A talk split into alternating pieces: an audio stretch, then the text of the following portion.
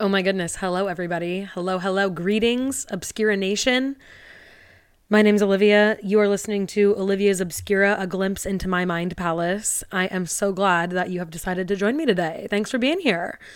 Um, first and foremost, right off the bat, I want to address the fact that the audio probably sounds a lot better today because for the first time, I think I am using this mic correctly. It came to my attention as I sat down to record right now that I was using the microphone backwards. Like I wasn't facing the right part towards myself. It's a desktop mic. It's like the Tonor something. It was like quite literally a 29.99 mic from Amazon that had the most good reviews, so I just trusted it. So by no means is it, you know, world-class recording equipment. Um so then I was kind of just under the assumption that like okay like it just sounds like a kind of cheap desktop microphone. Like it's not going to be as good as like a mic on a boom arm or something more expensive. Um, but no actually I'm that that probably has something to do with it but I was also just I had the I had the backside of the mic facing the front. And per the product page on Amazon there is a front and there is a back. So do with that what you will. The first, I don't know, seven, eight episodes of this podcast, uh, that was a learning experience, okay? And we're here today on whatever episode this is with a new and improved aural experience for you. That's A U R A L, not oral. I am not giving you guys any oral experiences for free. Now, ladies and germs, we are gathered here today to discuss a very important topic that I have been wanting to do an episode on since before I started the podcast. Like before I actually launched this whole thing, I had a huge Google Doc. Well, I still do actually, and it's not a Google Doc, it's a Canva doc, okay? Because hey, real quick, can I plug Canva? Not sponsored, but very down at Canva. Hit my line, girl, if you need if you need someone to to shill your stuff, okay? Canva introduced a bunch of new features recently, and one of them is a docu like a whiteboard, I think they call it. There's a document that I like because it's not by pages, if that makes sense. Like it doesn't, there's no page breaks. It, you just keep going. And so for stuff like I like to copy and paste a lot of images into documents and stuff. Um, like when I'm compiling information for the podcast. And so that's really nice. I do really love the Canva doc feature. The Canva whiteboard feature, though, is my shit. That's my shit right there. Okay. There is infinite space for you to do whatever you want to do. You can put images, you can put post it notes, you can make everything as colorful and as fun and as cute as you want. You can add little like stickers and everything. I'm obsessed with it. It's like a digital scrapbook. Um, and I really am kind of like my process is a little messy, okay? Like I don't like script stuff and I don't really um I don't know. I, I intentionally keep things a little bit loose. That's kind of kind of my brand and kind of the uh, the essence of this podcast. But I find that the whiteboard feature works really well to just have a lot of information in one place. Um, so yeah, if you are someone who kind of likes to have free reign, doesn't like to, I don't know, I don't know if you're if you're not like a super organized person, but you do like the satisfaction of writing stuff down and compiling stuff into one big document, I really recommend the Canva whiteboard feature. Okay. And that's all I'm going to say. But what I was saying was that I have a giant document full of a bunch of episode ideas that I wanted to make. And one of them was an ultimate Caroline Calloway deep dive episode. And so that's what I'm doing today. And I'm so excited. I have actually put more work into researching this video than I think I did for like any project ever when I was in school or in in at any sort of job I've ever had and that's why I'm not cut out for the workforce or higher education is because I would rather just spend my time learning about stuff that has no bearing on reality.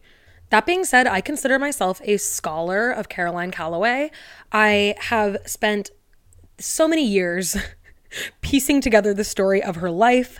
I started following her. I actually pinpointed the exact, during my research, during my very important research for this episode, I pinpointed the exact time that I did start actually following her on Instagram. I personally started following her and keeping up with her stories on Instagram in May or June of 2018 and that was in that was when she was dating Conrad if that means anything to anyone. Don't worry I'm going to get into all of her lovers and enemies and whatnot over the course of this episode. But that was kind of when I I really started like looking at her stuff because I was aware of her before that. I was aware of her like Cambridge days and like loosely kind of aware of her her place as uh, an Instagram influencer um, but in 2018, she famously kind of only posted on her Instagram stories. She like didn't post on her grid for a couple years. And so during that time was when I started following her so that I could see everything she posts because it, you know, an Instagram story disappears after 24 hours. You might know Caroline Calloway from her most recent kind of headline era, which was when she released her book Scammer, her debut novel this year in the summer. I think she released that in June or July. Um, you might know her from her failed creativity workshops in winter of 2019. Maybe you know her from the cut article that her old friend Natalie Beach wrote. I was Caroline Calloway. Um, that was a pretty big moment in the zeitgeist. Maybe you know her from her early Instagram days because one thing I will say is that she did kind of pioneer the like using Instagram as a diary thing. Um, like she claims to kind of have pioneered the trail of being an Instagram influencer, and I'm not going to take that away from her. I will say that I do think she um, was one of the first people who used Instagram as a a way to tell stories and not just share pictures. Now, before we get into the meat of the episode here, I would really just like to talk about like why I'm discussing Caroline Calloway, what compelled me to make this, who this is for, what I hope you get out of it. This is going to be split into two parts. So today we're going to be discussing everything from birth, Caroline's birth to the end of 2018. And that encapsulates her the the little am- amount of information we have about her childhood and high school years her NYU years, her Cambridge years, and then her post grad life until um, right before 2019. And the reason I am choosing to split it that way is because I'm aware that some people might not be interested in the more recent years because there's been a lot more press about her recently, and a lot of people have found out about her in the years since 2019. So I just don't want to first of all, make this like a three and a half or four hour episode because I was, I did throw up an Instagram poll. I was like, okay, hey, true story. This is a rich text and there's a lot of information to get through. Would you prefer a giant behemoth, like three plus hour episode of everything, or would you prefer two parts? And overwhelmingly, people voted for two parts. So uh, for, that's a big reason, is because I know I love to sit down and cuddle up with a four hour podcast episode, but I, I do respect that not everybody wants to do that. The other reason is purely like logistics based, of like some people may only want the information pre 2019 because they simply already know what happened after 2019. The purpose of this episode, this two part audio experience, is for me to provide an as comprehensive as possible timeline of Caroline Calloway's life and history so that we can provide a clear picture, as clear a picture as possible of how we ended up where we are, of how Caroline ended up where she is, what this current moment of Caroline Calloway consists of, and everything it took for us to get here. I've compiled many sources. I found huge shout out to a Reddit user that I'll cite later who had a ton of her Instagram captions screenshotted and time stamped from like 2013 onward that are now deleted. Um, so I have a bunch of captions that Caroline herself published on Instagram when she was getting popular. Um, I took information that she published in her book in Scammer, information that I've heard from podcasts, other podcasts. Um, I found a bunch of information on Reddit, and I will be compiling all of my sources, everything that I used to compile this timeline in the show notes and on my Instagram um, because I just want to make them available to anyone else if they will also, you know, like to go on a the Caroline Calloway deep dive.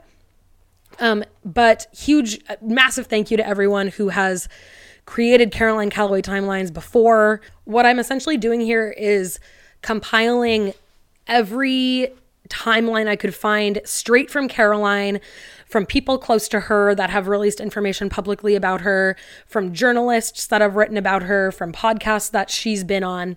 I've kind of pieced everything together into what I believe is the most comprehensive timeline that will effectively convey all of the information you need to know. Now, she's been on the internet now for over a decade. She started using Instagram really heavily in 2013. A lot of stuff has been deleted over the years at various points in time. So I'm really not claiming to be providing a fully exhaustive story here. There's definitely details that I'm not going to include all of this should be taken with a grain of salt for reasons that I'm going to explain later because none of us really know like what's true, what's not. Like this is all hearsay and it's all based on if you want to believe Caroline, if you want to believe Natalie.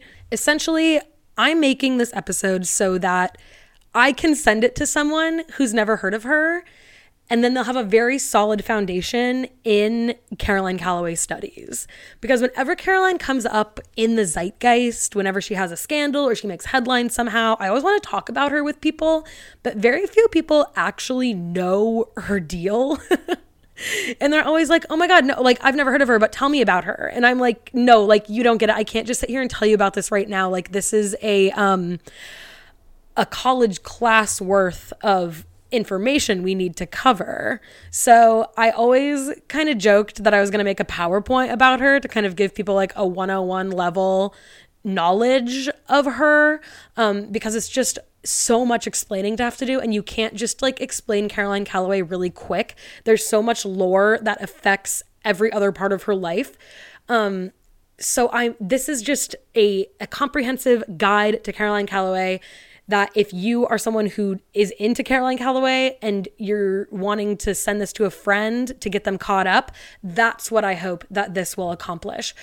Of course, you might know some of this stuff already, you might not. Maybe this is all new to you. And if you've never heard of this woman before, that's okay because I'm going to give you the tea. That's a pretty good segue into the next point I want to make, which is why I want to discuss Caroline Calloway she is a really niche internet celebrity, but she is steeped in years and years of lore and in these narratives that she's created over the years. She's a fascinating figure to me because I don't know if I like her.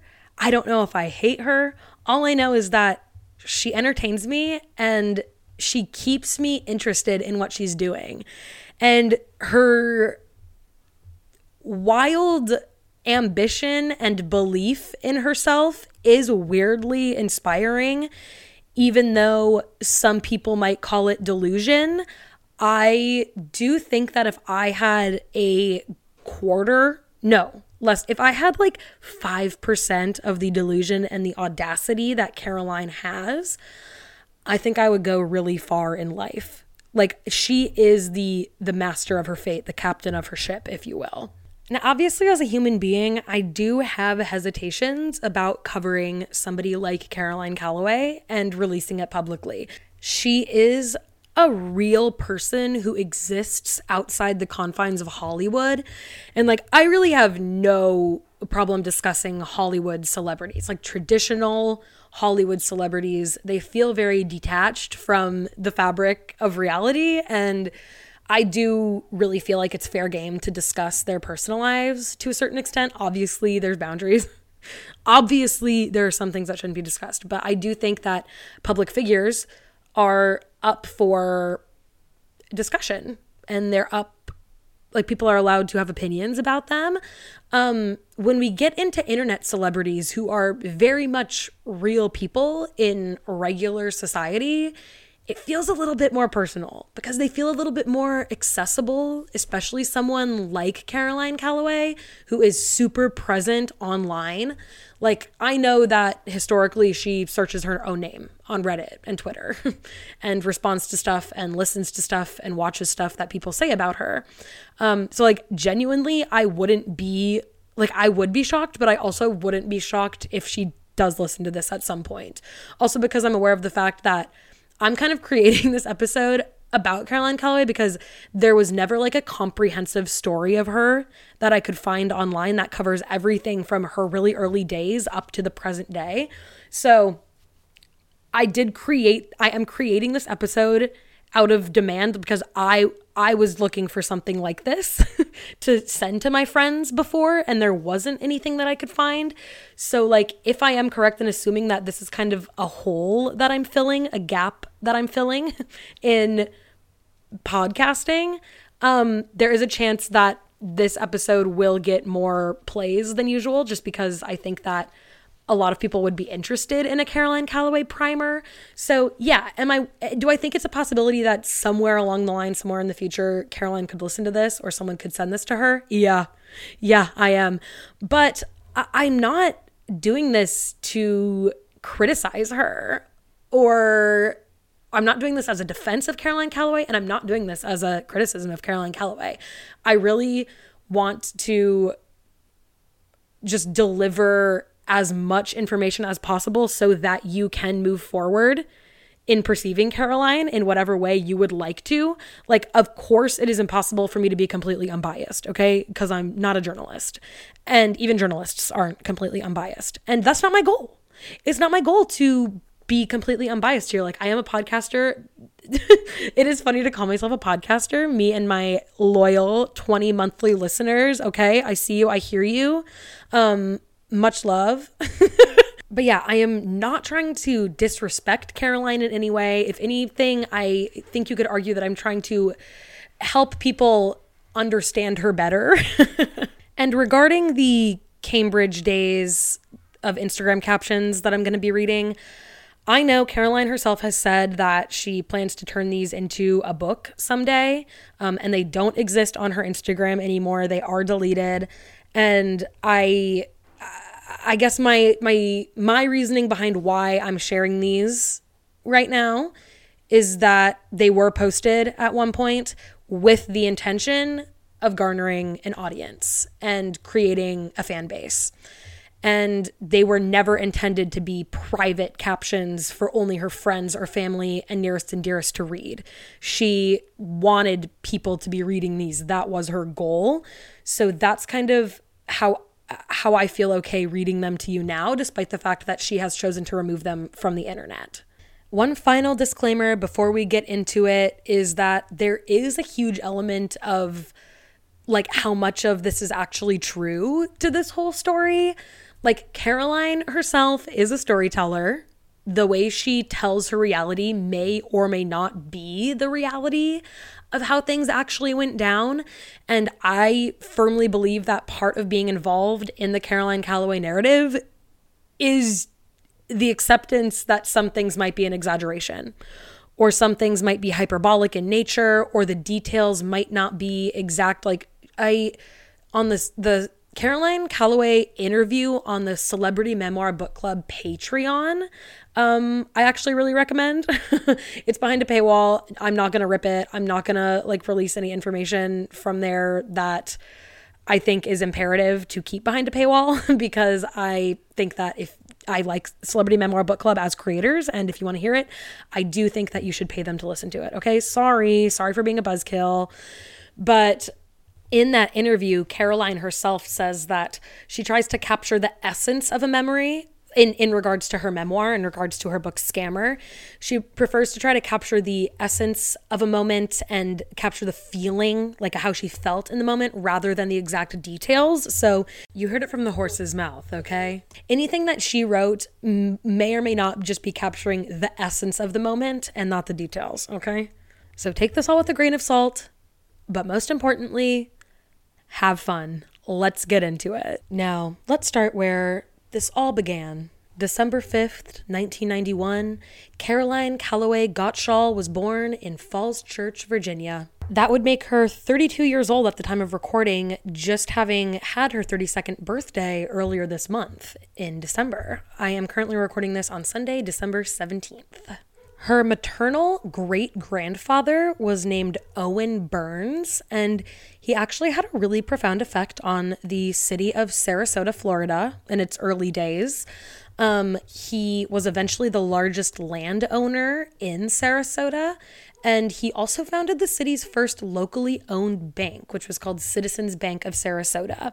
So there was some wealth in her family on her mother's side a few generations ago, but overall, there's not a lot of information about Caroline's early years of her life, about her upbringing, about her parents. She chooses to share very little about this throughout her writing, her captions, her book, etc. Her parents did get divorced at some point during her childhood. She also makes references to the fact that she grew up in what she calls a hoarder home. Um, so there was some, there was a, a good amount of mental health struggles with her dad specifically, and that will come up later in the timeline. But her dad lost custody of her after the divorce, and that is important to note because there is a tense, a terse relationship between Caroline and her father. Now, according to her Wikipedia page, she attended two schools for high school. She had a one year stint at Phillips Exeter Academy in New Hampshire, and then she also attended Episcopal High School, which is in Alexandria, Virginia. Both of these are pretty fancy private boarding schools. I think that Phillips Exeter Academy they refer to it as just Exeter a lot. I'm pretty sure colloquially people refer to it just as Exeter. That one I think is a little bit fancier than Episcopal High School and has some pretty notable alumni, but I'm I'm pretty certain that she graduated from Exeter, so that would make her one year stint there take place over her senior year of high school. For the purpose of this timeline, I believe that she graduated high school in the spring of 2009. That would make her 18 years old at the time of graduation. Now, Exeter was where she kind of got her first taste of the finer things. One of Caroline's core tenets is that she really just reveres wealth and the upper class of society. And I think being exposed to kind of that upper class and people with old money and generational wealth at Exeter really sealed the deal for her. Now, the first boyfriend that we know about in Caroline Calloway's history is named Andy. This was her high school boyfriend that she met at Exeter, and I am pretty sure that Andy is his real name. Though I wouldn't take that to the bank, it very well may be a pen name or like a pseudonym that she included for the purpose of the book. But I do think that I remember her calling him Andy in Instagram captions in the past. Um, and she never really spared anyone's identity in the Instagram caption. So I do think that's his name. This was apparently the guy that was her first kiss. She lost her virginity to him. It was her first taste of that good, good old money lifestyle. She spent the summer after high school summering with him and his family, um, which right off the bat, uh, if you are in the tax bracket of people who refers to summer as a verb, as summering, um, that's immediately going to to have to be, you know, a sign of of wealth that I can't understand. Caroline has said that from an early age she's wanted to be a memoirist and she spent a lot of her teen years and college years chasing this memoir, chasing the story. And she said the memoir doesn't exist in Falls Church. The memoir exists in these fancy places like the places that Andy is taking me to. When Caroline is 16 or 17, she claims in one old Instagram post that she spent time in Italy with a host family for one year. Um, and then, according to a different Instagram post, she spent a summer in Italy working as a cook on a farm.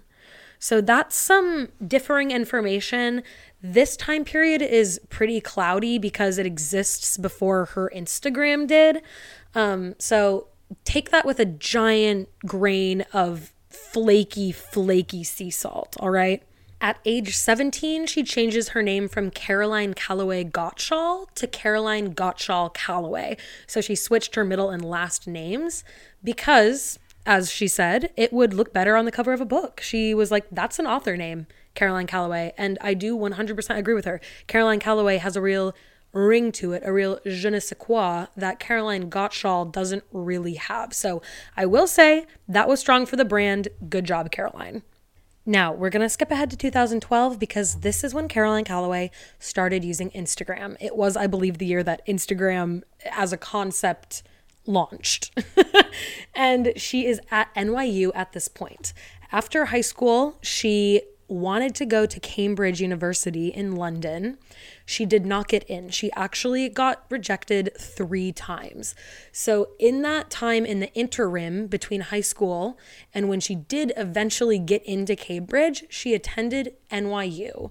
Now, Caroline was just really into the image, like the optics of going to Cambridge, it was like a fantasy and it was like this magical kind of thing she had built up in her head. And it's hilarious from from an outsider looking in on this because NYU is a really good school that a lot of people would be like really really lucky and happy to get into, but she was like, "No, like I'm wiping NYU from the record." I have to pretend that I only went to Cambridge because that's better for my brand. And no one commits to a brand more than Caroline has. Now, while she's going to NYU, she is living in this West Village apartment that her dad offers to pay for. And she reveals this in Scammer. Um, it seems to be one of the situations where her dad was not there for her a lot um, because he did not have custody of her. Her mother had sole custody of her after they divorced. So it it does seem it does come across as like a, a buying a way of buying her love, I guess. Um, he's like, you know, I what I can do is I can pay for your apartment. And that he did. And for as long as Caroline Calloway has kind of been around in the zeitgeist, there's been this question around is she rich? Is she poor? Does she have family money? Like, is she just flat broke? And the best answer that we kind of get from Scammer is like neither. She kind of comes from like a middle class background. Like, yes, her dad has enough money to pay for her rent in the West Village, but she, she doesn't have like hordes and hordes of like generational wealth and her dad wasn't like flush with money. And I think that's where the differentiation is of like well off versus old money. Like old money would be Caroline never has to work a day in her life. She has been set up with a trust fund from the get go. And that really doesn't seem to be the case. It seems like maybe her dad was comfortable financially enough so to pay for her rent, but not enough to like bankroll her for life, if that makes sense. Now, at NYU is where we would meet a very prominent character in the Caroline Calloway story, Natalie. Natalie Beach. Um, you might know her as the article titled I Was Caroline Calloway in the cut. Caroline and Natalie meet in an NYU creative writing class taught by David Lipsky, who is kind of a big deal. Let me check something real quick. Okay, yeah. David Lipsky um, seems to have gotten a start as a Rolling Stone reporter. Um, I think he's a novelist now. There is a movie uh, that includes him as a character. I think he's played by Jesse Eisenberg. It's called The End of the Tour. It was released in 2015. The description on IMDb says the story of the five day interview between Rolling Stone reporter David Lipsky and acclaimed novelist David Foster Wallace, which took place right after the 1996 publication of Wallace's groundbreaking novel, Infinite Jest. So there you have it.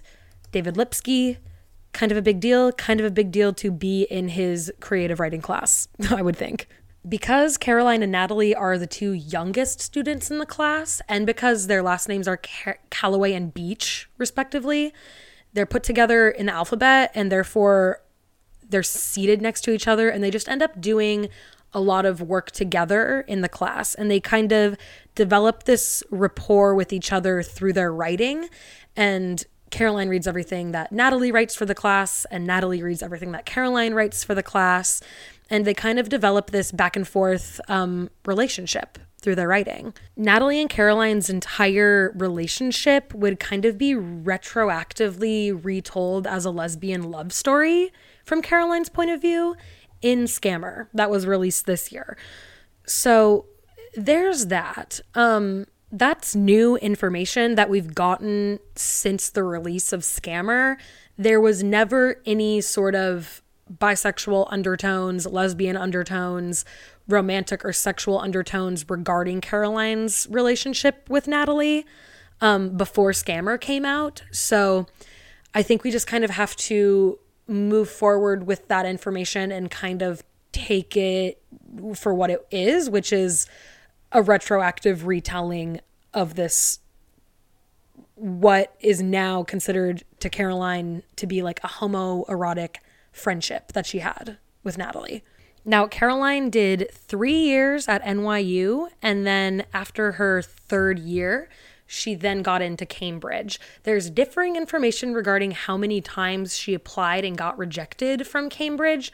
Per Wikipedia, it says she succeeded on her third application.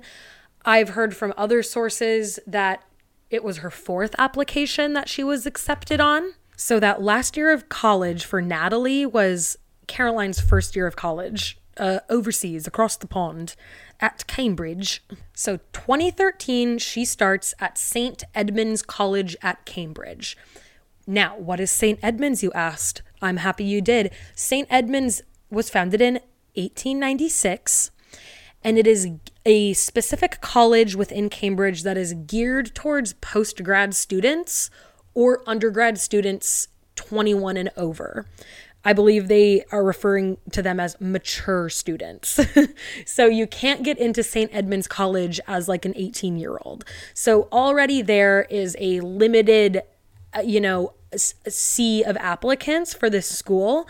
So I, I do think it's pretty telling that Caroline was unable to get into Cambridge as an undergrad, but now that she's over 21, she was able to squeak into St. Edmund's. Now, since then, Caroline has admitted to forging her high school transcript in order to get into Cambridge. So she she just photoshopped her Exeter transcript, which is kind of iconic. She originally had a D plus in ancient Greek and she changed it to be an A minus on the transcript, which I guess worked out in the end. And that's a scam I can get behind. Most reports from this time tend to agree on the fact that Caroline was not very engaged in the actual academic part of being at Cambridge. She was very much into the magical, dreamy land of being an American girl, studying overseas, studying in these beautiful Gothic castles and gallivanting around England, basically. Though she was technically studying art history. And I think that she was also studying art history at NYU. This is when Miss Caroline really starts leaning into the Instagram game.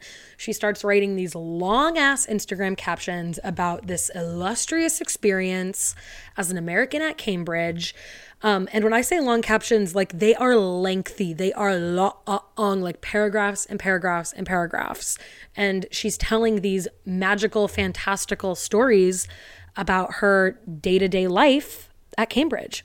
Now, for a quick second, we're going to just scooch back to the summer of 2013. So, this is the summer right before she starts at Cambridge. Natalie had just completed her semester abroad. I believe she was studying in England.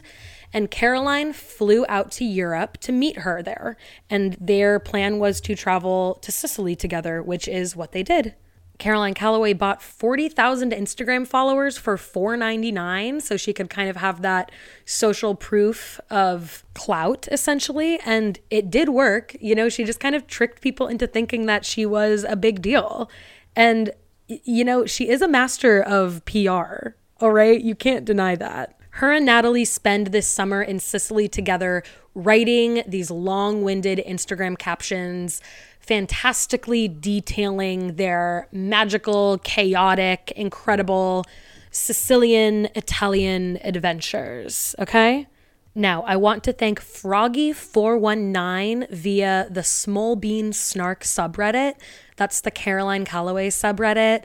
And froggie419 has absolutely done the Lord's work. They screenshotted most of the captions from this time period that don't exist on Caroline's profile anymore. Um, so I am going to be reading some captions that are directly from Caroline's old Instagram posts. And I'd love to start us off with the very first caption from the Sicily trip. Pack your bags, Instagram. We're off to the land of endless summer. Along for the ride is Natalie, one of my most sunburnable and hilarious friends who described today's remote destination as the kind of place you go to hunt people. Together, we've rented bikes but made no plans. Let's see where the day takes us. Hashtag the most dangerous vacation. Now, the photograph in question is Caroline standing on a rock in a field, presumably in the Italian countryside and in bubble block letters it says Sicily on it and it's such a distinctly 2013 aesthetic. It is such it instantly dates itself to that time period because everyone edited their photos so goofily at the beginning of Instagram.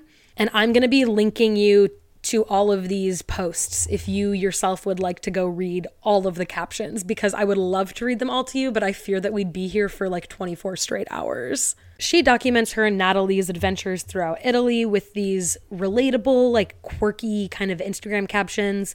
She is really conveying a distinct voice and distinct personality. And I really do think that she was an early masterer of engaging with her audience. She did know how to build a really engaged audience because of the information she chose to share. This one's from May 24th, 2013. When I was 17, I spent a summer working as a cook at a farm in Sicily. So today we swung by to say hello to some old friends and the newest arrivals. And it's a picture of chicks, baby chickens. They're super cute. Um, but that is the the one proof I could find of her spending a summer as a cook at a farm in Sicily. I like genuinely don't know if that happened. I, Caroline, hey, if Caroline Calloway is actually right, like listening to this episode, please come on the podcast. I'd love to talk to you about Sicily. I've, ne- I've never been, but you could tell me about it. One more caption from the Italy days, just to kind of give you a feel for her early voice on Instagram. It took a while, but we did it. We hitchhiked our way to Palermo, capital of Sicily and the city that has seen it all. Settled by the Greeks, conquered by the Phoenicians, invaded by the Arabs, reconquered by the Normans, rebuilt by the Romans, bombed by the Allies, owned forever by the mafia, and most significantly, home of the cannoli. now, in Natalie's 2019 Tell All article, I Was Caroline Calloway, she says this about their trip to Italy. When we left our room in the morning, she, Caroline Calloway, packed several outfits so we could pose for days worth of photos in one afternoon. I, meanwhile, was deputized as the photographer, instructed to find her best angles and keep my shadow out of the frame. When Caroline was satisfied we got the shot, we'd hurry back to the hotel to connect to the Wi Fi, brainstorming the caption together. After she posted the photo, she would hold the phone in her palm and watch as the comments rolled in, responding to each one. At the time of this trip to Italy, Caroline and Natalie have only known each other for a year. And Caroline also has a boyfriend back home in New York named Josh. Caroline did reveal in Scammer that she did cheat on Josh during this particular trip with another man in Italy. A photo that she posted from the trip is a picture of a man in a Vespa helmet. The caption reads, Vespa rides from Sicilian princes and castles tucked in Ligurian cliffs. If it seems too good to be true, it's because it is. Missing from this picture is me, pale faced and fear stricken, clutching Raimondo so tightly that my helmet knocked into his at every turn. Finally, he pulled over and gave me a talking to. Caroline, he said, you can make the koala body. Fine. Just please don't make the koala head. Hashtag adventuregrams. This Raimondo fella is a character for a few posts for like a small series of hashtag adventuregrams, if you will. In one caption from July 30th, 2013, she writes, Only one thing to do in a time like this. Ladies of Instagram, it is without further ado that I present the final installment in our tour of The Gorgeous Men of Italy. Alternate title Let's Objectify Guys because ladies can be pimps too. Go on, brush your shoulders off. I may have a boyfriend in New York, but Raimondo's all yours, girls. Pinup calendar coming soon. So I can only imagine that she cheated on Josh with Raimondo but I guess it doesn't really matter. But I'm going to speculate, okay? I, am betting it was Raimondo. She did refer to him as a Sicilian prince, after all. I mean, who can resist? A Sicilian prince? Caroline, this summer of 2013, also ends up in Denmark for a bit. I believe that was in the fall, around November, though. Um, after her Sicily adventures, she flies back to New York and goes on a road trip with her friend Kelsey. At the time, they're definitely not still friends. There's no trace of them still being friends, but they go to a music festival in Nashville. I believe it would be Bonnaroo. They never say what the music festival is, but I mean, isn't Bonnaroo like the big one that happens in in Tennessee? At this time, Caroline posted a picture of Kelsey and wrote this caption Before we go on with the story, you should probably meet Kelsey. If she looks familiar, that's because you hated someone very similar in high school. To the naked eye, Kelsey does look like the tall blonde cheerleader who dates the football captain and says things like, everyone's going to be there. Yet, despite her Blake Lively face and overall sparkle, Kelsey has developed a personality that's freaking awesome. She's curious, goofy, kind, wild, and terrifyingly smart. Between the two of us, she's probably the funny one although joke's on you if you think the blonde hair means she's not ambitious. When Kelsey was younger, her thing was horseback riding, and she won nationals 13 times before her 17th birthday. Now she's 20 and taking over DC one high profile internship at a time. However, when not briefing congressmen on monetary policy in relation to accept expansionary quantitative easing, Kels R. Smith can always be counted upon to start the dance party, finish the sangria, and drop what she's doing to talk about the weird rash on your inner upper arm. She's that loyal. I once saw one of my more attractive ex boyfriends from our boarding school try and hook up with her at a party, and all she said was, This is fucking unacceptable, and walked away. This is my best friend. So, yeah, you can definitely tell that Caroline is wordy. She has these long, complicated sentences in her writing. It's very pedantic the way she she writes sometimes. Okay, so now we're back at the beginning of her first year at Cambridge. And this would be at the end of 2013, if you've forgotten. Okay, I'm keeping us all on track here, don't you worry. During her first couple of years at Cambridge, she becomes really heavily dependent on Adderall. Um, she eventually starts using it for everything she does, and she actually flies back and forth from the UK to New York City to get Adderall because it's not allowed in Europe. It is considered an illegal narcotic there. Um, so, according to Scammer, she has this this crazy doctor that she found on Yelp, um, who's kind of a nut. it sounds like he's kind of uh, what seems to be a comedic relief character in the book, and I have not read Scammer directly yet. I gotta say, I have listened to the Be There in Five episode about it and the Caroline or the Celebrity Memoir Book Club episode about it. And I listened to their Patreon episode, which is an interview with Caroline herself. Um, so I feel like I have a pretty good idea of the book. It is only about 150 pages, designed to be read in a day, um, according to Caroline. So I I will be referencing Scammer, but I just want to be very clear that I haven't actually read it and I don't own the book. But she basically found this guy who will just give her an Adderall prescription whenever she wants it.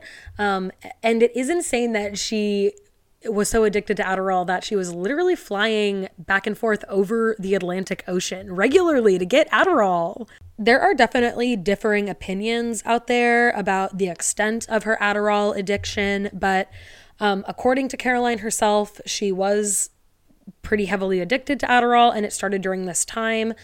Um, other people would argue that she kind of exaggerated her Adderall use as an excuse for her bad behavior during this time. Um, you know, I I guess I I wasn't there. You know, I don't know. Um, but I'm going to believe that Caroline was probably addicted to Adderall because I think a lot of people are probably addicted to Adderall. Now, in spring of 2014, we get what Caroline will to this day claim is the first crying selfie on Instagram. She will claim that she created and popularized the concept of the crying selfie. Um, and so that would be from this post that I'm about to read to you. Yes, Instagram, that's right. Raise your hand if you have ever taken a selfie of yourself crying on a plane with strangers. What's that you say? Well, I'm proud and a little jealous because this is a terrible and crazy thing to do.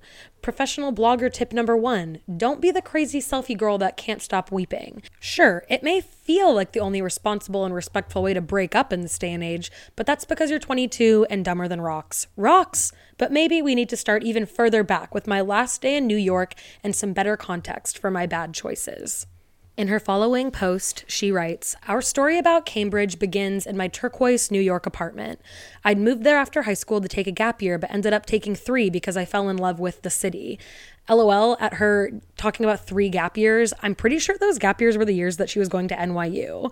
So she does at certain points just omit the fact that she was at NYU to make it I guess, more of a well rounded story of her getting into Cambridge.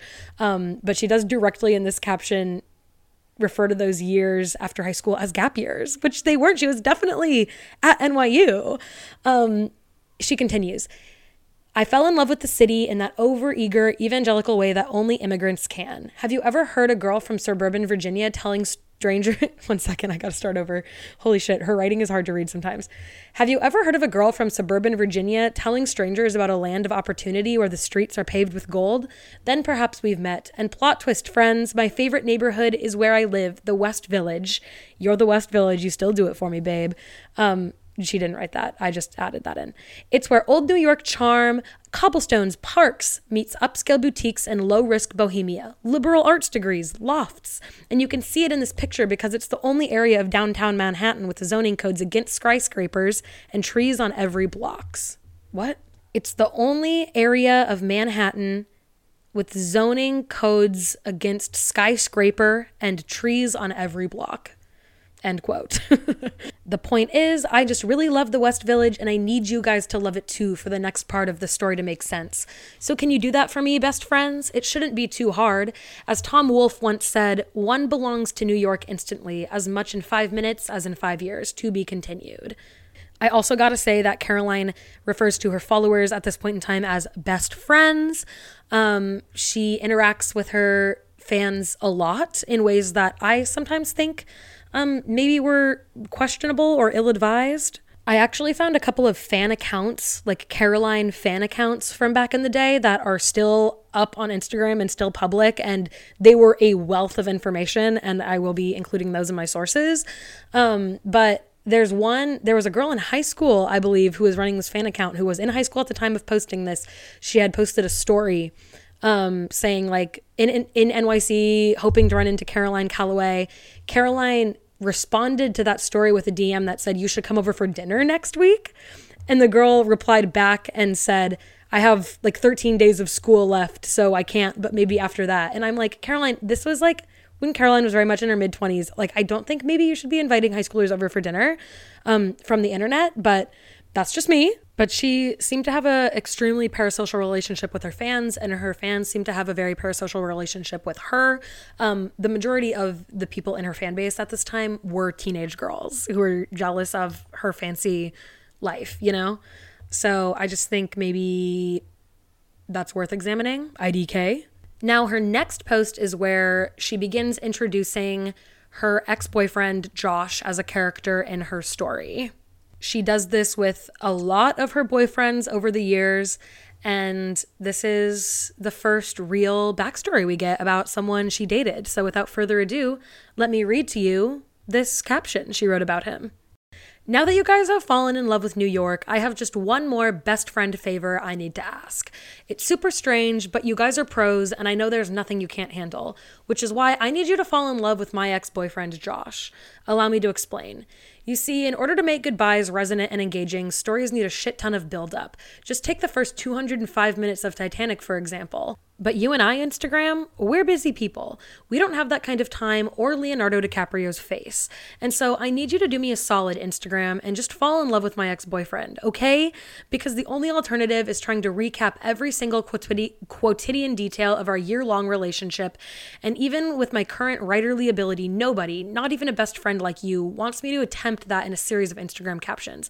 So here's the deal, guys. You love Josh, Josh loves you, and I'm totally okay with it in a weird, inappropriate, inappropriate, incestuous way. So, okay, weird caption, right? Let's move on to the next one. This is a additional details about her relationship with Josh. After breakfast, we went for a walk in the West Village. I wore a silk bathrobe and a fur coat because that's the kind of crazy ass shit you can wear around your boyfriend when he really loves you. As we passed the townhouse Josh and I always talked about buying because it's for sale and draped in charming ivy, he stopped. Five minutes later, a realtor was ushering us through the upstairs library and gushing about the downstairs sauna. The asking price was $12 million. A terrific investment, Josh smirked as he turned to face me. But what does my beautiful fiancée, Priscilla, think? I sighed. A shame it's so small. Where will we put the pool, park the Mercedes, hang the Rothkos? I see what you mean, Priscilla, Josh nodded. I see what you mean. After $6 burgers, we continued our walk. We went into stores that sold one very specific thing, like artisanal Icelandic yogurt or antique maps of islands. We drank milkshakes along the Hudson River and talked about the townhouse we never buy. We talked about everything except where to eat dinner that night. We already had plans. I was moving to Europe for three years and Josh was not. Our plans were to break up. We talked a lot about the townhouse. Continuing to our next post, unless you're currently going through a breakup right now, there's a 100% chance you've forgotten what it feels like. And that statement's not just me making up fun facts, although it is Saturday, am I right? Hashtag TFM. What does that mean? What does that mean? The only thing that makes sense for TFM to stand for in this context is maybe total frat move which was definitely something that people were saying only in 2014, I'm pretty sure. she continues, It makes it impossible for you and even me, believe it or not, to comprehend the complete life numbing, soul splintering sadness I felt when I said goodbye to Josh at JFK and he kissed me on the forehead for the last time. Remember how at the beginning of the story I asked you guys to fall in love with Josh? Right. Well, that's about to come in pretty fucking handy because right now you and Josh are breaking up. No more forehead kisses, no more breakfast in bed, no more biceps.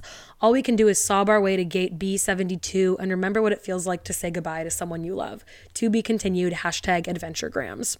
Now, I totally won't blame you if you forgot why we're here.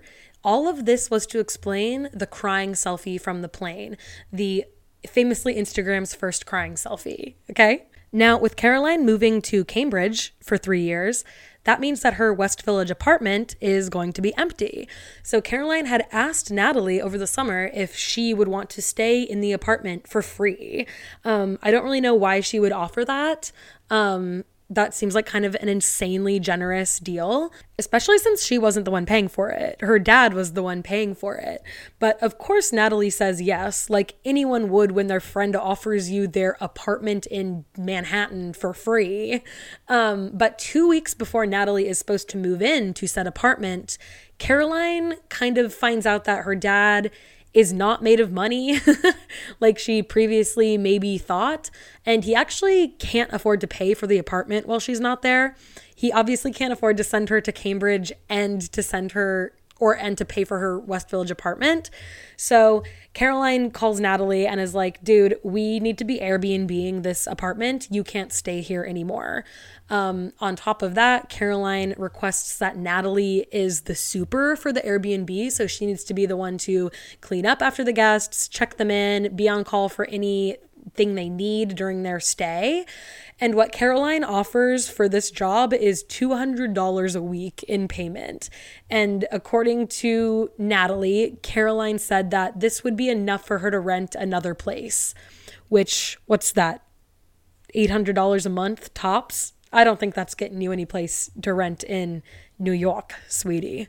Now, according to Natalie, when this happened, she had to go in and clean up this apartment that Caroline had essentially abandoned over the summer because she had been traveling. And apparently, there was bags of like months old garbage on the floor in the kitchen when she got there. And I believe the one big point of contention was her sheets had like period blood on them or something. And Natalie was just kind of utterly disgusted that Caroline would leave her apartment in such a way and then ask her to clean it for her when the original deal was that she was supposed to be staying there for free. And now she has a job that she didn't really ask for or want. Now, I will say that this is a bit of an insane request. And I do think that Caroline probably shouldn't have you know, assumed Natalie would want to do this. But girl, Natalie, why did you agree to this? You could have said no and you could have held to that and you didn't have to do this for your friend. Um, but that's kind of the essence of the Caroline Natalie saga is that Natalie really kind of wrote her she wrote herself as this character in Caroline's story where she was kind of the sidekick who did everything and let Caroline manipulate her. And um, I guess that kind of explains a lot about why she didn't have any boundaries when it came to Caroline and her crazy behavior and her crazy requests. Caroline is obsessed with castles and she's obsessed with the aesthetics of Cambridge. And here's kind of her introductory caption when she arrives in Cambridge. For every college in Cambridge, and there's 31, there are between 5 and 20 castles and at least one cathedral. I'd do the math for you, Instagram, but I study art history and can't count past 40. Just kidding, guys, I can't count at all. But here's what's weird about this Hogwarts on steroids the castles aren't just out in the open like regular buildings in a city. All 31 colleges are surrounded by thick stone walls, so it's not until you pass an open gateway that you can catch a flash of courtyard and castles. But on my first day in Cambridge, there wasn't time to gawk. As I followed the four Japanese girls that I had started stalking at the bus stop deeper into town, they began peeling off one by one through these open gateways until eventually there was no one left to follow. And it wasn't until then that I began to notice the absurd prettiness of where I was. Is that a stone gazebo? A clock made of gold? Good thing I didn't settle for the field. To be continued. So we're still in spring 2014, and we are now introduced to a major player in the Caroline Calloway story. He is named Oscar, and they first meet on, I think, like her first or second day at Cambridge. But she's rehashing their story for us right now at our current point in the timeline, which is about May 2014. She describes him as a handsome Swedish polo player, and she really does write him as this character that's like a Prince Charming that sweeps her off her feet, and they have this magical romance. Now, I really can't stress enough how much of an integral part Oscar was to the Caroline Calloway brand.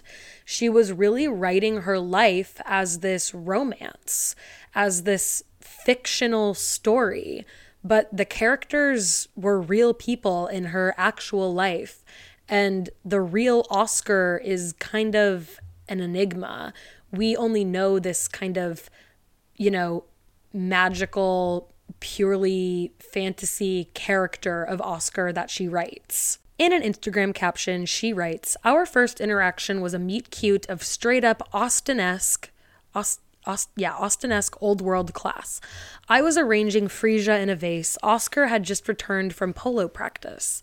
As he walked into the frame of his window, I instinctively looked up and we locked eyes across the balcony. He smiled, and then just as suddenly as he had appeared, he walked out of view. After a few moments, I heard a knock on my door where I found him standing with a whip. The next photo she posts is a picture of Oscar wearing his polo jersey, I want to say. Is that what you call it? Polo outfit, polo uniform, polo costume? Take your pick. Now, Caroline Calloway really knew how to spin a story here, okay? Because this picture of Oscar, he is not looking like a Swedish prince, okay? He's not looking like a handsome Swedish polo player. He is very much looking like a 20 year old guy. have you seen 20 year old guys lately? They look 20.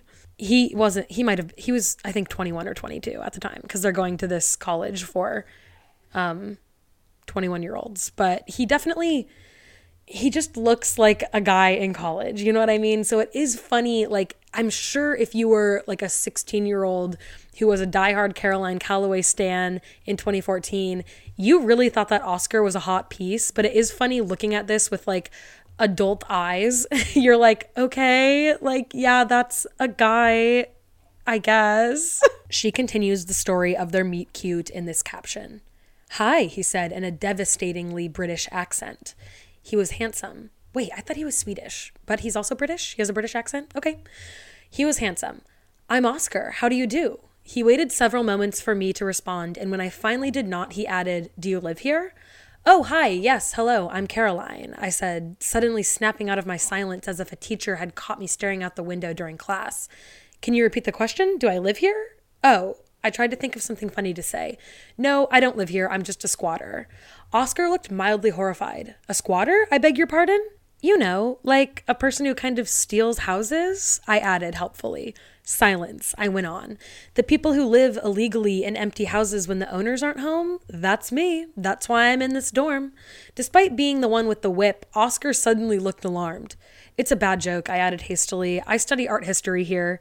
I stood back and held the door for him. Anyways, you're welcome to come in. Thank you, he smiled, but didn't move. So, what did we then proceed to talk about for the next hour or so? Me and the boy who'd wind up being the next love of my life? I'd be lying if I said I knew. At the time, I wasn't even sure this gorgeous Swedish polo player would even hang out with me again after today's neighborly introductory chat. However, that attitude changed when Oscar pointed towards my open window. Do you hear that music? I leaned across my desk into a spill of sunlight, straining to listen and squinting in the late afternoon sun. I decided to lie. Yes. Oscar looked me up and down, then grinned a little wickedly. Shall we go find where it's coming from? I paused. If this was his way of getting me alone so he could stab me to death with a number two pencil, at least I wouldn't be lonely. Let me get my things, I said. To be continued, dot, dot, dot, hashtag adventuregrams. And she tags him in the caption, as any good Instagrammer in 2014 did. The fan accounts on Instagram were obsessed with Oscar. They like literally posted pictures of him on their accounts and wished him happy birthday, which is really strange because he is like very much not a public fil- figure now. His Instagram does still exist, the same one that Caroline was tagging all these years ago. Um, he has a few thousand followers, but his account is private and he really does not seem to be in the public eye. He, at some point, I think around 2019 or 2020, did kind of reach out to Caroline because she was dropping his name a lot and bringing up a lot of stories um, from when they were together. And he had a new girlfriend at the time, and he did reach out and say, like, hey, can you stop talking about us like this? But Caroline was like, no, these are my memories, and I am allowed to talk about them all I want and tag you in my pictures all I want, which I think there was a bit of a, I do think that's a, that's a little like she was someone with hundreds of thousands of Instagram followers and he was just a regular guy with a private Instagram account. So I do kind of think that maybe she should have let him off the hook there a little bit, but whatever. That's water under the bridge, right? She continues to write this, you know, really romantic storyline about her and Oscar. She writes in her next Instagram post, before I say what I'm going to say next, it's important to remember that on that autumn afternoon with Oscar and the weeping willow, I was still very much in love with Josh. I stopped in the middle of the beautiful stone willow ringed bridge and said flatly, Oscar, I just broke up with my boyfriend. He was unfazed. Miss Calloway, if you wanted me to know you were single, no, I said more urgently. You don't understand. We like just broke up, like 10 hours ago. For a moment, we were both silent. So, according to Caroline's retelling of the story, she is claiming that this meet cute is happening literally the day she got off the plane from New York after breaking up with Josh in the airport, which could be true, I suppose, but it makes for a really nice story, don't you think? Caroline continues in her caption. Oscar leaned forward on his elbows against the bridge and looked out at the river. Without turning his head, he simply said slowly, I'm sorry. I sighed and leaned against the bridge as well, careful to leave a space between his shoulder and mine. I still really love him, you know, Josh. After Cambridge, I'm going to move back to New York and we'll be together again forever. A couple of students in black robes walked by, talking animatedly about a professor in a variety of accents. Okay. Those plans never work, he said matter of factly. But I hope for your sake that you get what you want. Thank you, I said, and what I want is Josh. Ah, he grinned, striding away from the bridge with renewed confidence. That's what you think you want, but you don't know anything about me yet. He flashed a smile over his shoulder and gestured towards the riverbank. Come, sit. Let's see how quickly I can change your mind. To be continued. Hashtag adventuregrams.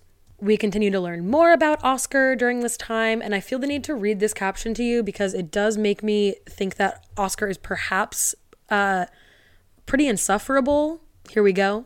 We sat on the riverbank until it got dark and I learned about Oscar's zero tolerance policy for small talk. Ugh, come on, dude. Not one of those. Not one of those I hate small talk people. Like, get over it. Let's talk about the weather. Come on, grow up. When I asked him about what he studied, and he said playfully, Politics, if you must know, my dear, but that's strike one. You have two more boring questions left. Ugh, I hate this guy. But Caroline goes on to describe him in, you know, her classic charming way. As Oscar told me about growing up in Sweden, I studied the small details of him. His socks didn't match, although they were both Argyle. His fen- friendship bracelets looked like they were from a girl. He made even average stories fun by giving them his own rapt attention, although he didn't have to try to be particularly interesting. After attending the toughest boarding school in Sweden, the king went there and did okay. Oscar was recruited by the Swedish army to become an interrogator. Cadets were tested on psychology and Arabic every week for a year, and those who failed twice were sent home. Half of the soldiers who learned how to build igloos in November were no longer with his platoon by the time they learned to speak spear salmon in July. When he graduated, Oscar was fluent in Arabic, trained to survive in any terrain, and sent to revolutionary Cairo, where he worked for the Swedish embassy. After that, he got an apartment in Beirut with his best friends. The boys lived there for six months, happy, buying spices at the bazaar and speaking French at colonial house parties in Lebanese cliffs. When Oscar found out he had gotten into Cambridge, they were road tripping through Jordan and the car had just broken down. The other boys went to Oxford, Yale, Stockholm School of Economics. And I'm here with you, said Oscar. Isn't life just marvelous like that? Now, this is where Caroline really leans into the long winded, narrative heavy Instagram stories. She's writing out, like, essentially a memoir in her Instagram captions. And she garners a pretty big audience by doing this, specifically during her Cambridge years. Obviously, a lot of people were pretty into this kind of dreamy, magical story of an American student studying in London and being among these wealthy people and these princes and castles and ivy riddled buildings. Like, you know, you know her shtick at this point. You you kind of I feel as at this point, after hearing the Instagram captions that I've read to you, you definitely have an idea of who Caroline was at the time. She continues the Oscar love story in this caption. The first night Oscar and I slept together, he didn't kiss me. I had made it aggressively clear that kissing wouldn't be allowed. However, unlike the plot of Pretty Woman, I didn't let Oscar touch me at all. Also, I didn't get paid. I need you to stay with me tonight until I fall asleep, I said abruptly. Oscar, who had been whistling as we navigated the maze of castles back to our dorm, went quiet. But, like, seriously, I said, I'm gonna need you to lie on my bed and maybe pat my hair, but only because I have anxiety problems. I looked at him with an expression between hopeful and crazy eyes. Real anxiety problems. If you try to make a move, I will burst into tears and it will be super fucking unsexy. I paused for breath. Oscar let out a strange sort of laugh. Is this a question, Miss Calloway? Or please, I said more urgently, shutting my eyes. Please, I had felt fine until the sun went down. It's always been like this for me. Not every day or even a week, but once in a while, I sink into a certain part of myself and get overwhelmed by loneliness. Fun fact when I was little, my father begged my mom to send me to therapy because I couldn't fall asleep without audiobooks. I needed the stories, but also the illusion of human company. Nowadays, someone will occasionally ask, Isn't it weird for you to have so many people following your life? Obviously not. I'd feel even lonelier without them. So I do feel like that's pretty telling about Caroline. Um, she considers these people who are following her to be like real friends of hers, preventing her loneliness, which, yeah, I think that's a that's a pretty real glimpse into Caroline right there, whether or not she knew it when she wrote it. In order to guide us into the next part of our timeline, I'm to need us real quick to do a little bit of a rewind. So, a few years prior, Caroline had begun researching literary agents. She knew that she wanted to write a book, a memoir specifically, and she is flipping through memoirs of people that she admires, and she ends up figuring out who they use as a literary agent. I believe his name is Paris Lloyd. She essentially scams her way into getting a meeting with this guy. And it's pretty funny because the story goes that she just called his office one day and his secretary picked up and she was like, I'm going to need to change my meeting from Thursday to Monday. And she didn't have any meeting lined up. And when the person on the other end of the phone was like, We don't have you in our books, she was like, Well, I guess that's your fault then, and you forgot to put me in. I need to have a meeting with Paris Lloyd on Monday. And they just scheduled the meeting, which is funny. Like the older I get and the more kind of stuff that I feel comfortable asking for, I do kind of realize that if you ask people for something, a lot of the times they will just do it. and I realized that Caroline lied in this situation, but like, hey, it's hard to not admire it a little bit, okay? Like, that is kind of an iconic move. She ends up going to the meeting with this agent, and he basically says, Listen, if you can generate press and create a buzz around your name, I'll give you a book deal. And Caroline says, Bet. Bearing that in mind, we're flashing forward a couple years. We're back where we left off in the timeline, and we are now at the point in the story when Caroline shows up for her second year at Cambridge. The bursar tells her that basically she can't stay because her dad hasn't paid tuition. He owes money to the school, and her mom is kind of by you know a stroke of luck able to scrape together the money for the semester but Caroline needs to figure out a way to pay her way through Cambridge. So she goes back to Paris Lloyd, the literary agent that she met up with a few years prior. And she's like, Look, I need to sell a book. I need to pay for school. And here is all of the press that I've generated in the past couple years, which she did. She got a couple write ups in the Daily Mail, um, a few other like local online publications. She had grown her Instagram following pretty considerably. So she gets to work on her book proposal. Now, at this point, we are in the fall and winter of 2015, and Caroline is very addicted to Adderall at this point. She's kind of in the throes of that addiction. She calls Natalie, who's still in the United States at this time, and tells her that she needs her help writing this book proposal. So Natalie flies out to London and they develop this proposal. The way Caroline tells the story is that they both their writing skills kind of even each other out. Like Caroline is very long-winded, Natalie is very short and pithy, and Caroline wants to tell this story of, you know, this romantic adventure in Cambridge and Natalie kind of encourages her to kind of play more of the underdog angle. She says that would be more likable. Their other disagreement comes from the title of the book. Caroline wants the book to be called And We Were Like. Natalie suggested the title Schoolgirl. And the agent did think that Schoolgirl would be a better title. He think he thought that it would do better with readers. Um, but Caroline thought that that was reducing her story to a quote unquote porn category. So she ended up going with And We Were Like, even though the agent thought that Schoolgirl would maybe perform better. Caroline and Natalie sold the book for $375,000 and Caroline gets 100,000 of those dollars as an upfront payment. She gave Natalie a cut of I believe $18,000 was the kind of upfront payment that Natalie got from Caroline. During this time of writing her book proposal, she takes a break from Instagram and doesn't post for a couple months, but she returns with an announcement of her book in, I think this is either early 2016 or very late in 2015. She writes, Hi, beautiful friends. I know I've been off the Insta for a while, but I have an excuse as unglamorous as it is valid. I finished a book. Okay, I didn't finish it, and it's not a book, but it is the first step in a series of random steps doing precisely that. You see, publishing houses don't buy manuscripts, they buy proposals, pitches that should be snappy, absorbing, and persuasive. What you don't want to do is write 103 pages of graphic narrative like a crazy person. I'll give you one guess what kind of proposal mine is. Her agent says that he's never seen a book proposal like this. Apparently, it's 103 pages and 20,000 words which does seem excessive. I'm I'm unfamiliar with the publishing world, but that seems kind of just like a what I would call a short book.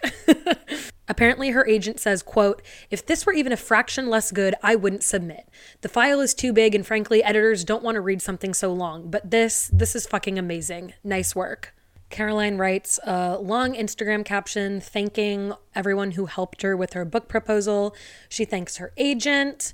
She thanks Natalie. She writes, I sent every draft of mine to at Nat Beach because she's my best friend and there's no sentence I can break that she can't fix. And she writes of her Instagram followers, You are all brilliant readers, charming comment leavers, and the kind of ride or die internet friends that make all of this worth doing.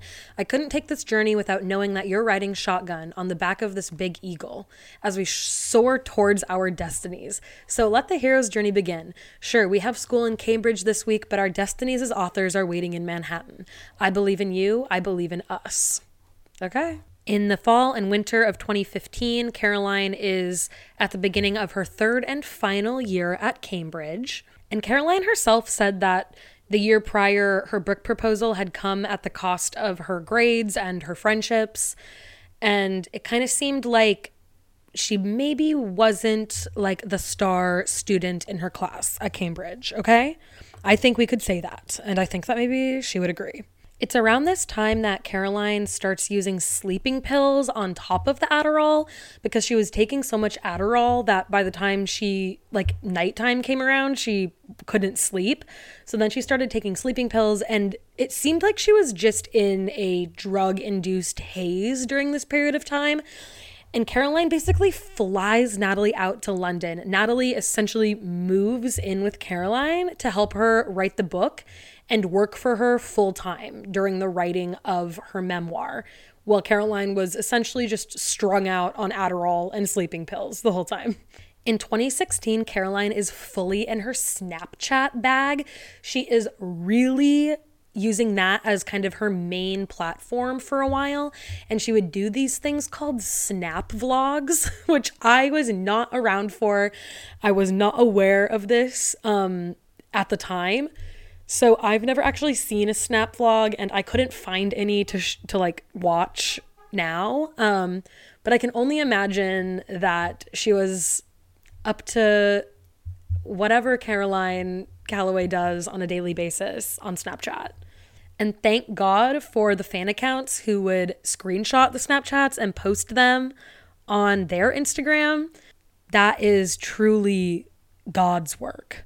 In April of 2016, April 9th, 2016, to be exact, Caroline announced her debut novel, And We Were Like. It was going to be a memoir about her time at Cambridge. It was going to be published with Flatiron Books, which is an imprint of Macmillan Publishers. And I did want to do a retroactive correction. Um, I think I believe I referred to her literary agent as Paris Lloyd at the beginning. I'm pretty sure that's because that's what she calls him in Scammer, but his real name is Byrd Leavell, if that, you know, carries any weight for anybody. I don't really, that means nothing to me, but I don't really know, you know, the world of literary agents. Maybe Byrd Leavell is like a big fucking deal, a BFD. According to Wikipedia, Leavell has said of his experience working with Caroline that she was, quote, deeply unwell, deeply dishonest, and it was more important to her to be seen as an author than it was to be an author, which, woof, is pretty scathing. If someone said that about me, I'd cry. In the Instagram post where she announces the book, Caroline writes, Being crazy has its perks. Two years ago, no one believed I could turn my Instagram account into a book deal.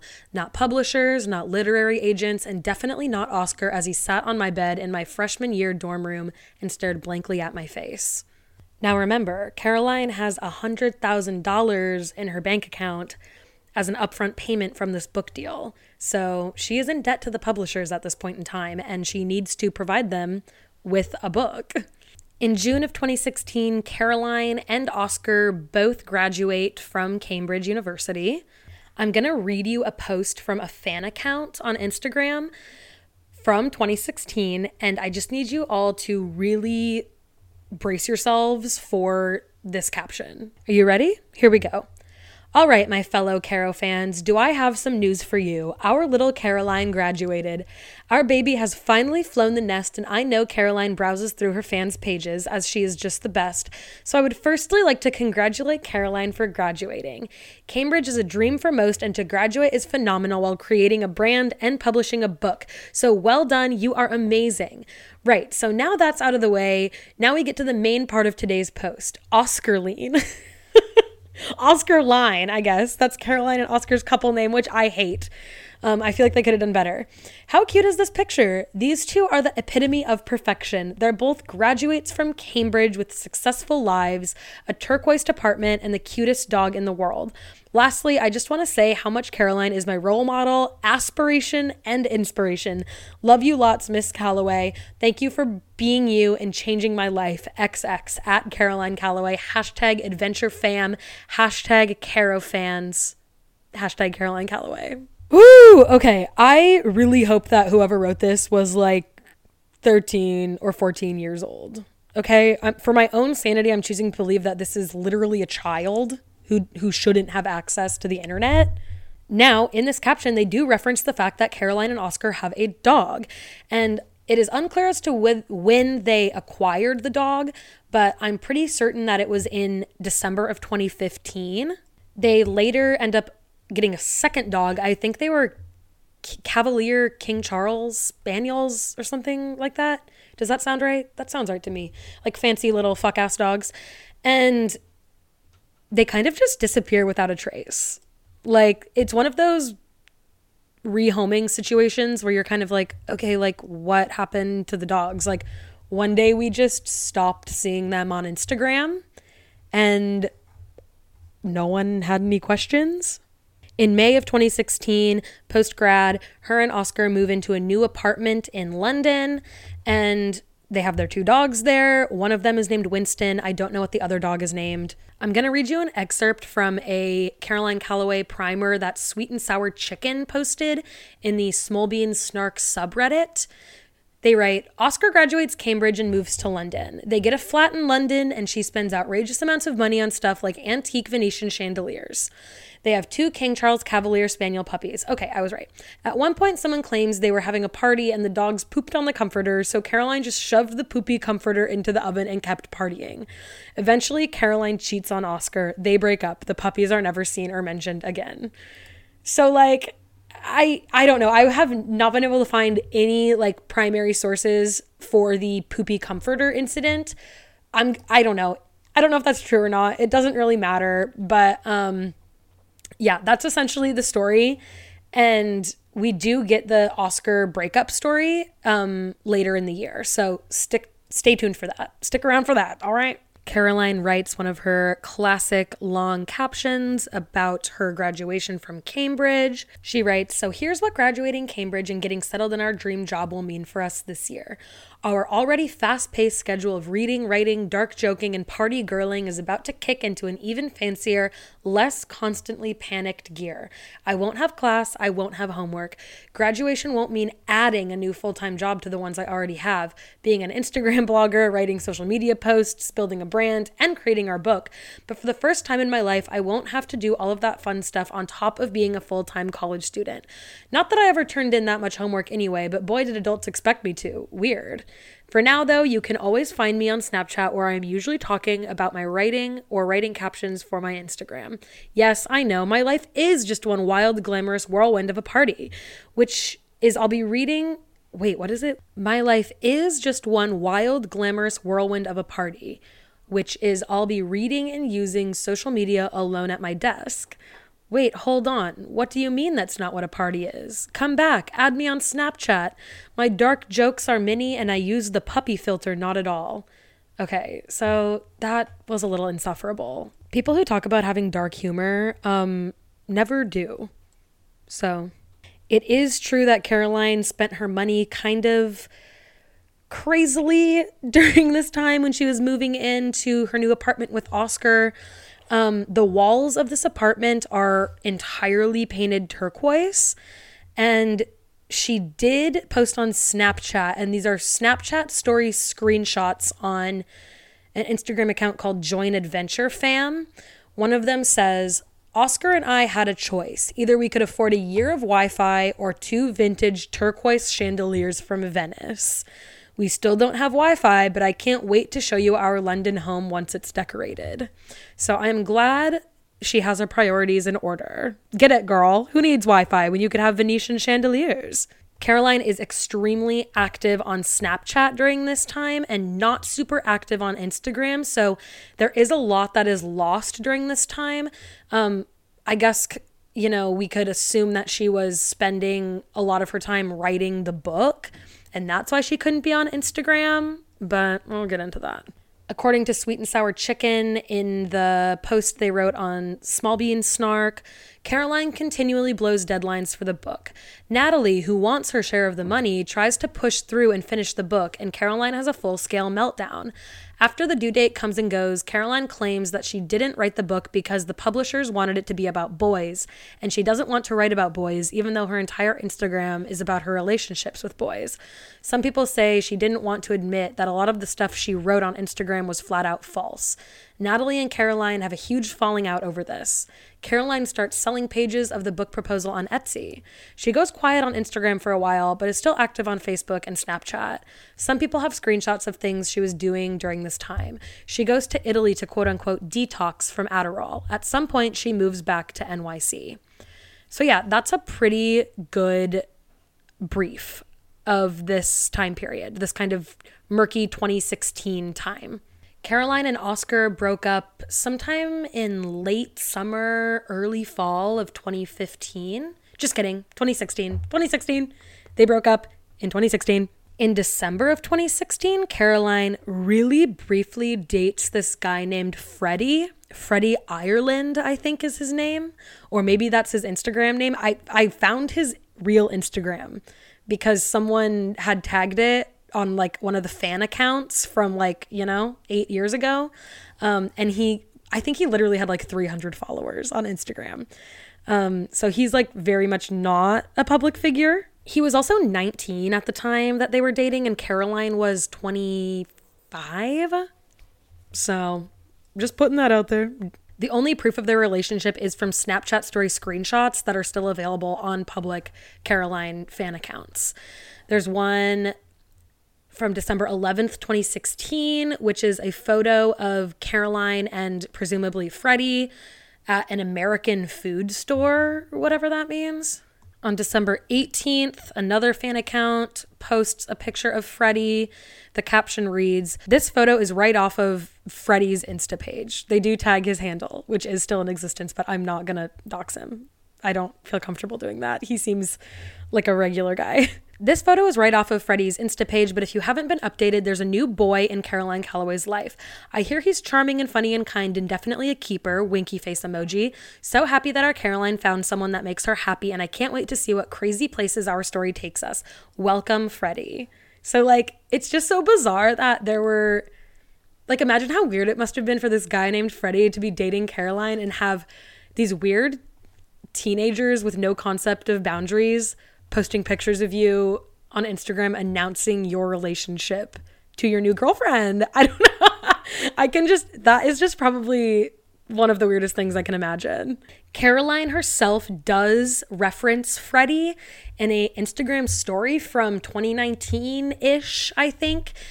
It's a picture of her wearing headphones and sunglasses and a scarf, like a kind of plaid scarf. And it says, Many years ago, a 19 year old Freddie Ireland gave me this navy Burberry scarf for my birthday in Cambridge, thus proving the thoughtfulness that 19 year old boys are capable of. We were dating at the time, but my expectations were low. Now I wear this scarf around New York City because it honestly is such a good scarf. Thanks, Freddie. And I marvel at how many different places my life has taken me.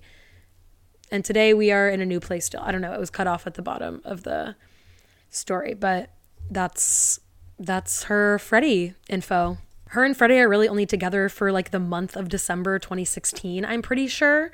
And in 2017, we get the story of her and Oscar's final days of their relationship. She writes Oscar and I broke up about six months ago. So, for the first time in a long time, I don't know what story I want to tell you guys. For a while, I told you about my first four days at Cambridge and how I met him, but now it just doesn't seem like a fun thing to talk about anywhere but my book. Don't get me wrong, Instagram captions have come a long way since 2011, both in terms of what you can talk about and how seriously you can expect it to be taken. But at the same time, this fact persists. If you talk about something in an Instagram caption, as opposed to, say, writing about that same thing in your book, the very act of putting those words down on an Instagram caption cheapens it. And I don't want anything to cheapen what I had with Oscar, because once the love has left a love story, the story is all you have left. Um, so that's kind of a lot to digest because it's very interesting to say that the act of putting those words down in an Instagram caption cheapens it because by that logic, hasn't she been cheapening everything about her life? Because she has been writing these Instagram captions for years. So I don't know why now it would be insulting to write it in a caption, but whatever, I digress. She continues in the caption It's been six months, and thinking about the last chapter of our relationship still cleaves my heart into like a machete and a melon. If I could stomach it, I would write about it, promise, but I just can't. And so it was either this or jokes about Gossip Girl and my fancy new film camera, or my whole I just want to be relatable shtick. Today, I went with this. Also in 2017, Caroline announces that she is withdrawing from her book contract. And she cites the reason for this as the being the book was too focused on her love life and not focused on capturing the quote unquote real experience she had at Cambridge, which I think that there's a lot there in terms of nothing she really wrote in her Instagram captions was real. And so if she had a book deal that she got out of leveraging her Instagram following, yeah, I'm not shocked that they want a continuation of what you've been writing on Instagram because you have like the market research to prove that there's a demand for that story. So it seems that she just didn't resonate with the initial book proposal anymore. Um, she does owe the publisher back the $100,000 that they gave her.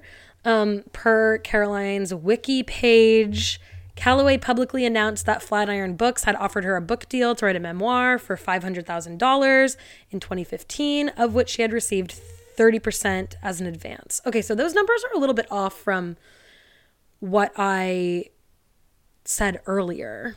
Okay, so it seems like there is differing information about this. Um, Beach reported, so Natalie reported the deal was for $375,000 and the advance she received was actually for $100,000, which she owed back to the publisher after she canceled the deal.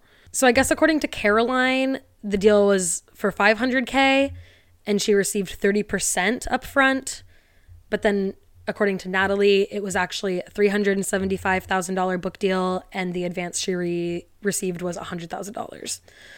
So I don't know. It's kind of a horse apiece, though, you know, in retrospect, doesn't really matter.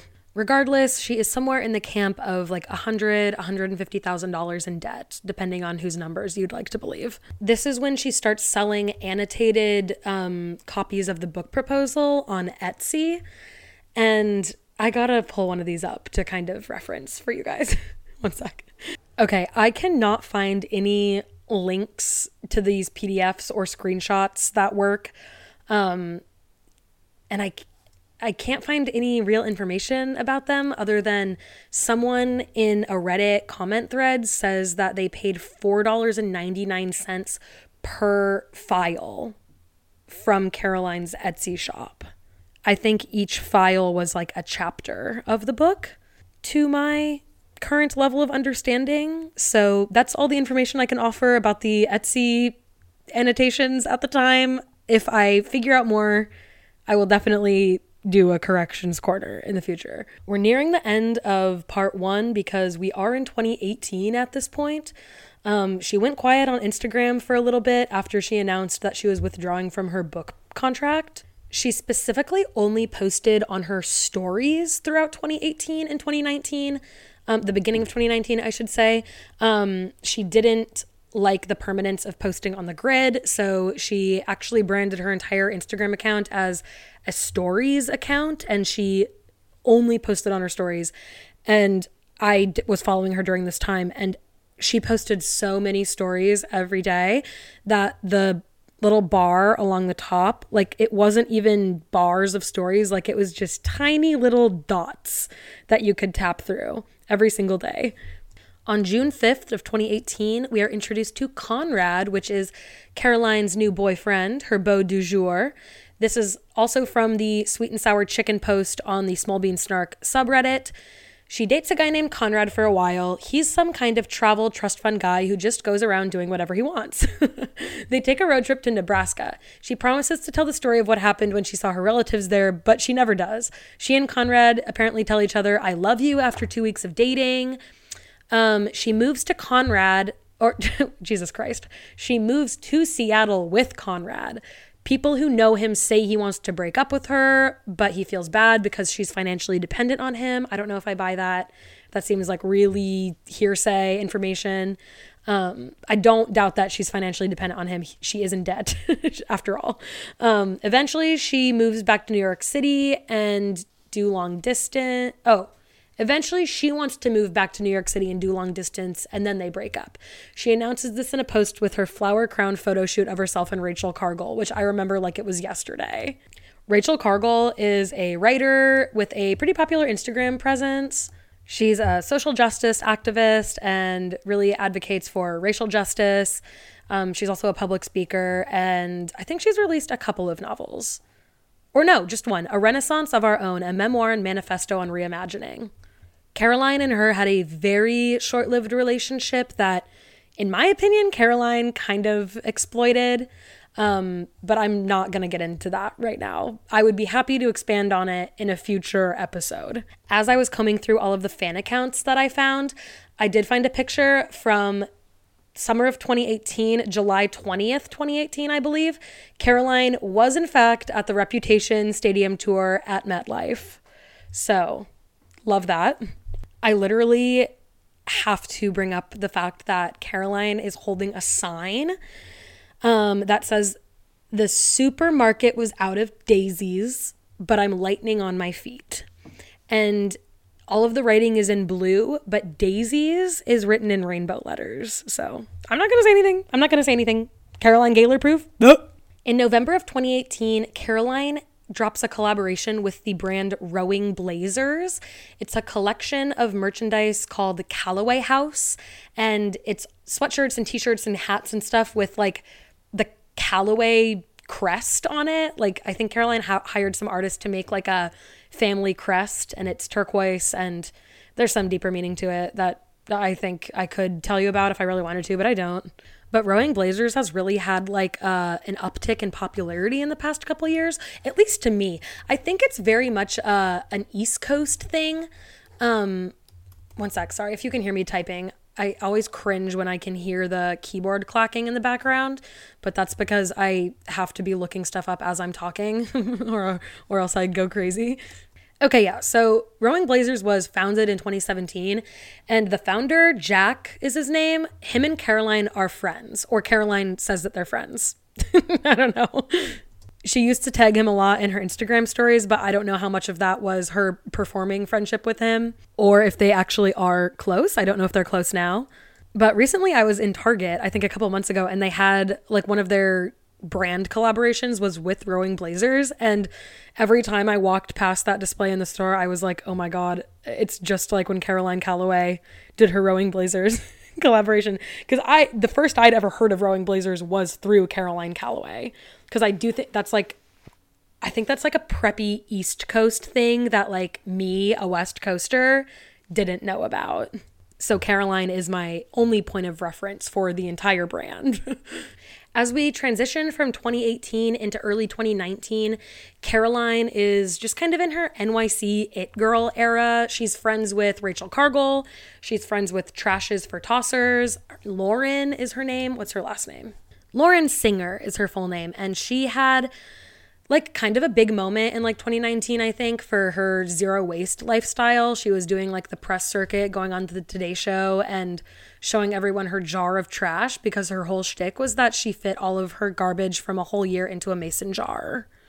So the reason I know all of that is because I went through a zero waste phase myself. And no, I'm not talking about it right now. I'm not talking about it right now. Essentially, Caroline is just going to a bunch of NYC city girl events. She's getting invited to like Glossier events and just also, I don't know, people in New York are always just like going to like events. I don't know. That doesn't, I feel like New York is a very event heavy city. Like, I'm never just like bopping around going to events. I don't, I don't know. Maybe I'm not in the, maybe I'm not in that class of society, IDK. I don't know anyone who is though. She's going to Pilates like every day. She's going to therapy three times a week at this point, And she's obviously still trying to pay back the debt that she owes to her publisher. I think that this is a really good place for us to stop the this part of the timeline because in our next episode we are going to be discussing 2019 to present day. And so we're going to be covering a lot of her more recent scandals, which is the workshop, creativity workshop era. We're going to cover her various scams including Matisse Dreamer BBs, the Tites, we're going to discuss the snake oil, absolutely. We're going to cover the time that she painted her entire apartment white, but just painted around the piles of stuff and not underneath it. Um, we're obviously going to be discussing the lawsuit or public feud with her landlord from the West Village apartment. We're going to cover her move to Florida and her debut novel release with Scammer. I'm going to be posting some visual aids for the episode on Instagram, some old screenshots that I was able to find. I'm going to post all of my links um, to the sources that I used for this episode in case you're interested in doing your own little deep dive or fact checking anything, or if you just want to go a little bit deeper into the, some of the stuff that I touched on. If you liked this episode and maybe this is the first episode that you listened to, um, I would love it if you gave the episode a little review on Spotify or Apple Podcasts or wherever you're listening. If you are a new listener, um, first of all, I'm so happy to have you. Second, I do have a few episodes in my back catalog, not very many, I think seven or eight. Um, but maybe you'd like those too. I talk about a wide variety of topics. My first episode is kind of an introduction to myself, a little bit about me, I rank all of the jobs that I've ever had, which is pretty fun. I talk about bad movies, made for TV movies, Taylor Swift, celebrity gossip, you name it. If you've made it this far in the episode, you know the drill. I'm giving you a big ol' sloppy, wet kiss on the lips Follow the pod on Instagram. It's Obscura Pod. That is also my handle on TikTok. You can also go ahead and follow my personal account on TikTok, which is my bigger account. It's Olivia Stober Studios. I post a lot more there, just kind of everyday bullshit, along with some of my artwork stuff. Um, Olivia Stober Studios is also my personal Instagram handle if you are so inclined to follow my journey over there. I really sincerely thank you for listening. Um, it means a lot. I'm glad that anybody wants to listen to what I have to say, especially about something as trivial as Caroline Calloway, but she is a passion of mine, so I did feel the need to dedicate so far an entire hour and 40 minutes to her. I will see you next Monday. I hope everyone is having a lovely holiday season, and I'll see you on the flippity flop. Okay, bye.